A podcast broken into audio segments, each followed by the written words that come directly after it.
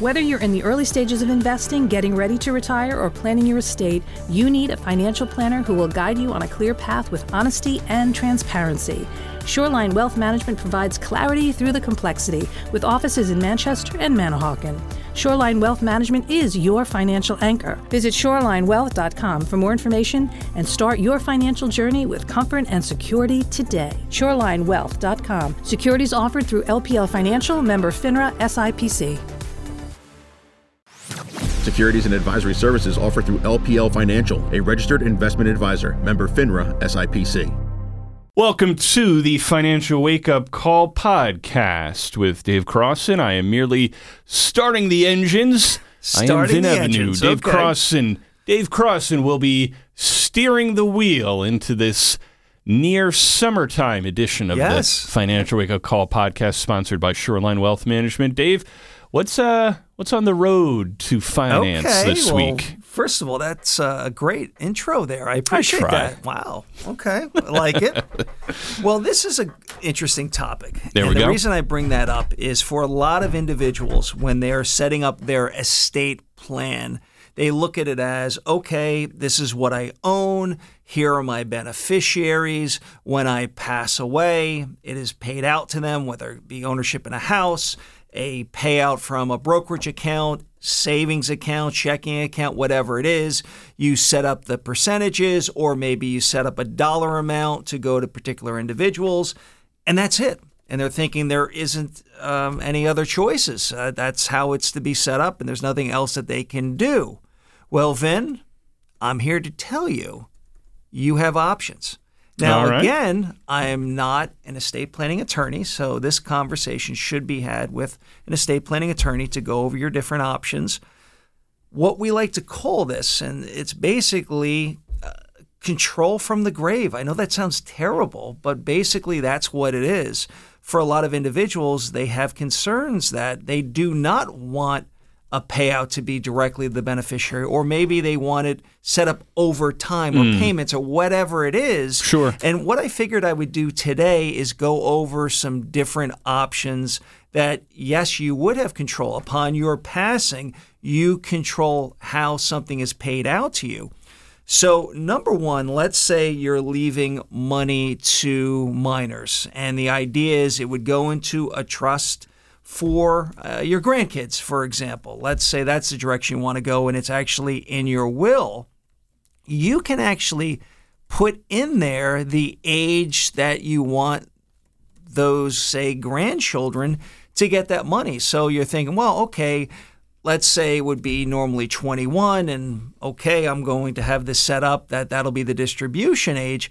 But, Vin, I think back to when I was twenty-one. I'm thinking, well, would have, would that have been the best time for me to have access to this inheritance? Or would I have been better served at, say, twenty-five, or an age where, let's say, I've graduated college, I'm at a point where I'm looking to maybe buy my first home, and now these funds become available. The concern may be, well, I don't want to have this money go to my grandchildren at twenty-one. They may still be in college. They may not be at a point where they've had their first job, and maybe just they're not ready. It's just not the right time for them to come into mm. a good amount of money, depending on what you're leaving. So number okay. one, having control upon your passing away, especially if it's going to minor children at the time that would go into a trust for them to have at an age uh, that you dictate. And it doesn't have to be when they reach, say, twenty-one. For a lot of people, they're thinking, well, that's the age they should be getting the money. Well, maybe you want that to be delayed.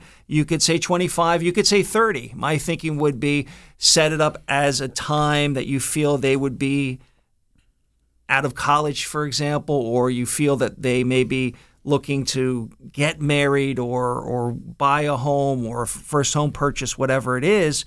You can maybe even say thirty. It, it's up to you. I guess where I'm going with this is, in a situation like that where you are or you have a trust to be set up upon your passing that's in your will, you can set the age where you feel comfortable for that person to get the money. Now, here's another, and this okay. is a type of trust, again, can be in the will that is set up. So let's utilize an example, Vin. Let's say I have four children and three are just great with money. I have no problem having that money go to them upon my passing as part of my inheritance, but I have that one son that's just not good with money. I feel he'll make bad decisions, or I feel he'll be better served if he gets it over time, or again at a later date. Maybe I want this to be something for his retirement. And my thinking is, well, if I pass away and let's say he's thirty-five, I'm just making this up. Maybe I am saying to myself, let me set this up for when he's sixty or seven or, you know, sixty-five. I'm just throwing out a number, right, later down the road as a sum of money that he would then have access to. Or rather than an age, maybe I'm saying to myself, you know what, let's set it up as periodic payments, having that spendthrift trust option. Then it could be set up that I'm making up a number. Let's say it was fifty thousand dollars. Well, maybe I have it set up that he would get payments over a certain amount of time, and that would be the way that he'd receive the inheritance rather than as one lump sum. Now, in a situation like that, you would have a trustee who would then follow the guidelines, have the trust set up, follow those guidelines that would come from the will. Now, you could utilize one of your children to do it, although that may be a little uncomfortable, if you will, and may create fighting if you decide to go that route.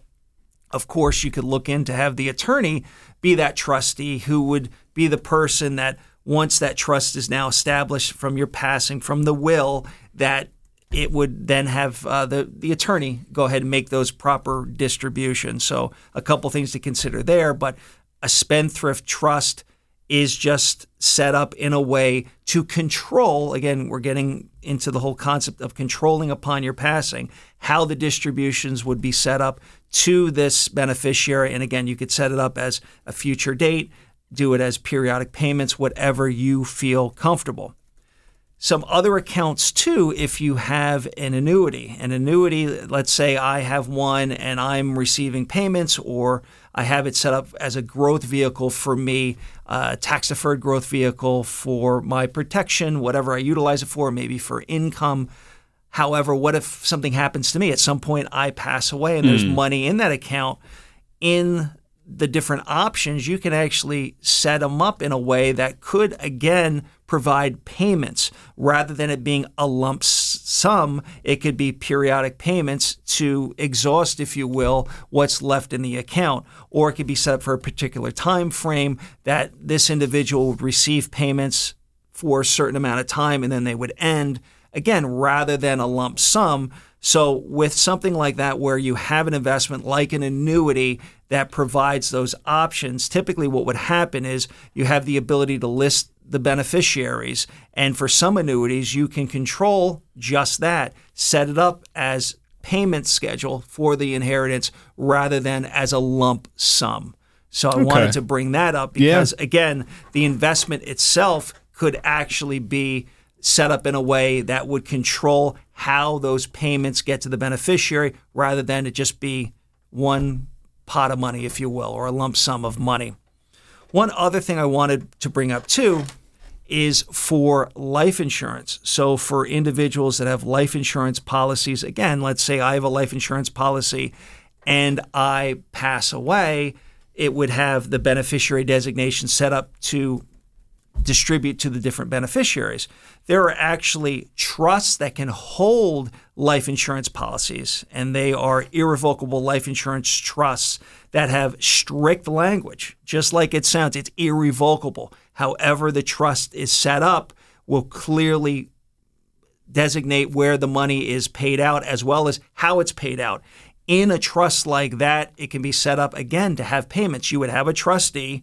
The insurance policy itself is inside the trust. So the trust actually owns the insurance policy. So again, let me make up a scenario. Insurance policies in the trust, owned by the trust. I pass away. It's based on my life. one hundred thousand dollars is the benefit. Again, within the trust, the trustee, according to whatever the language is in the trust, would then make the distributions. It could be some individuals get a lump sum, some get periodic payments, but again, the trustee can control that. I wanted to bring that up for a lot of people that I sure. speak to. they're thinking, well, there's nothing they can do upon their passing with an insurance policy. It's paid out. You list the uh, percentages that you want it to be paid out, however it is, up to, you know, one hundred percent, you know, twenty-five percent here. If you had four kids and you wanted to split it up, or whatever percentage you wanted to set it up as.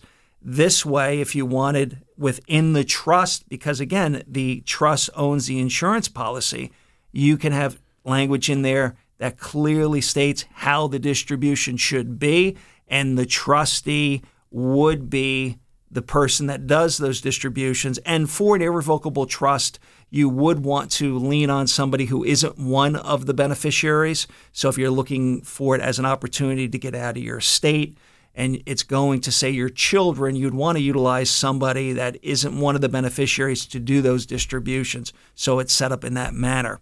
And Vin, the, the reason I wanted to bring this up today is, you know, and again, these are just some examples.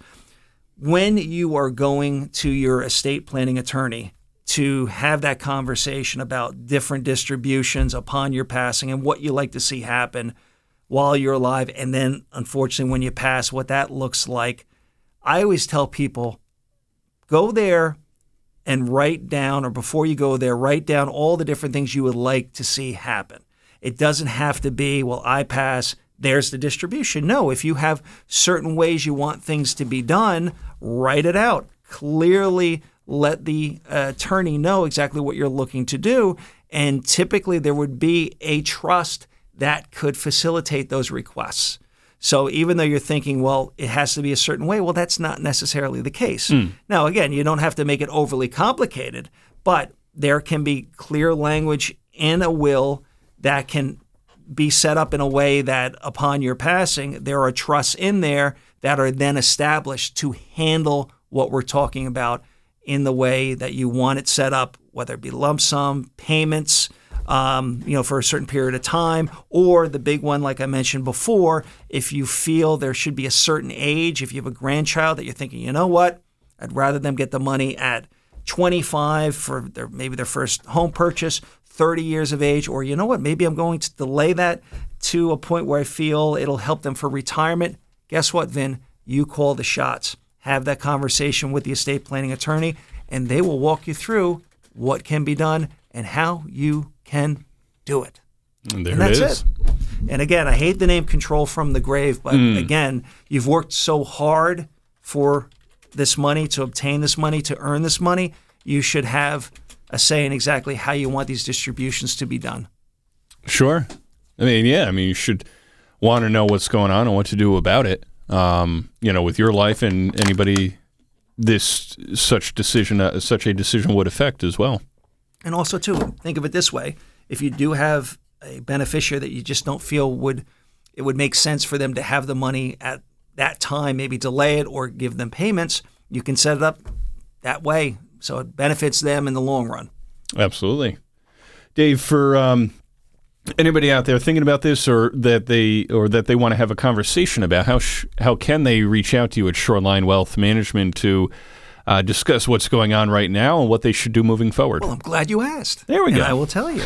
So you can reach out to us at seven three two, nine zero two, seven eight eight zero. Of course, visit us at shoreline wealth dot com. We are in Manchester and Manahawkin. And, of there course, we can do a Zoom call. We can set up a conference call. We can do videos. So, you know, even if somebody isn't close to one of these offices, sure, that's okay too. Yeah, or not close, or you just can't make can't it physically in, in person that day. Or some people, you know what, because of the pandemic, this is the way they want to communicate. They would rather have it as a video. That's fine. We can set you up. We can do it just that way. There you go. Dave, uh, another great podcast in the books here, and certainly plenty for people to go out and discuss and think about as well, so another good one. Always a pleasure uh, doing these. I enjoy them and uh, look forward to many, many more. And especially for people that have some ideas, do not hesitate to reach out to me. I'd love to get that in a future podcast. There it is. And yeah, definitely reach out to Dave, call him, meet him, email him, let him know what's going on and What's going on in your financial world? The opinions voiced in this podcast are for general information only and are not intended to provide specific advice or recommendations for any individual. This information is not intended to be a substitute for individualized legal advice. Please consult your legal advisor regarding your specific situation. Securities and advisory services offered through L P L Financial, a registered investment advisor, member FINRA, S I P C. Whether you're in the early stages of investing, getting ready to retire, or planning your estate, you need a financial planner who will guide you on a clear path with honesty and transparency. Shoreline Wealth Management understands that you're more than your money, and they strive to help you realize your best life as they align your finances with your goals. Best of all, Shoreline's straightforward approach will include you in the process. Shoreline Wealth Management is your financial anchor, committed to helping you weather life's storms. Visit Shoreline Wealth dot com for more information today. Shoreline Wealth dot com. Securities offered through L P L Financial, member FINRA, S I P C.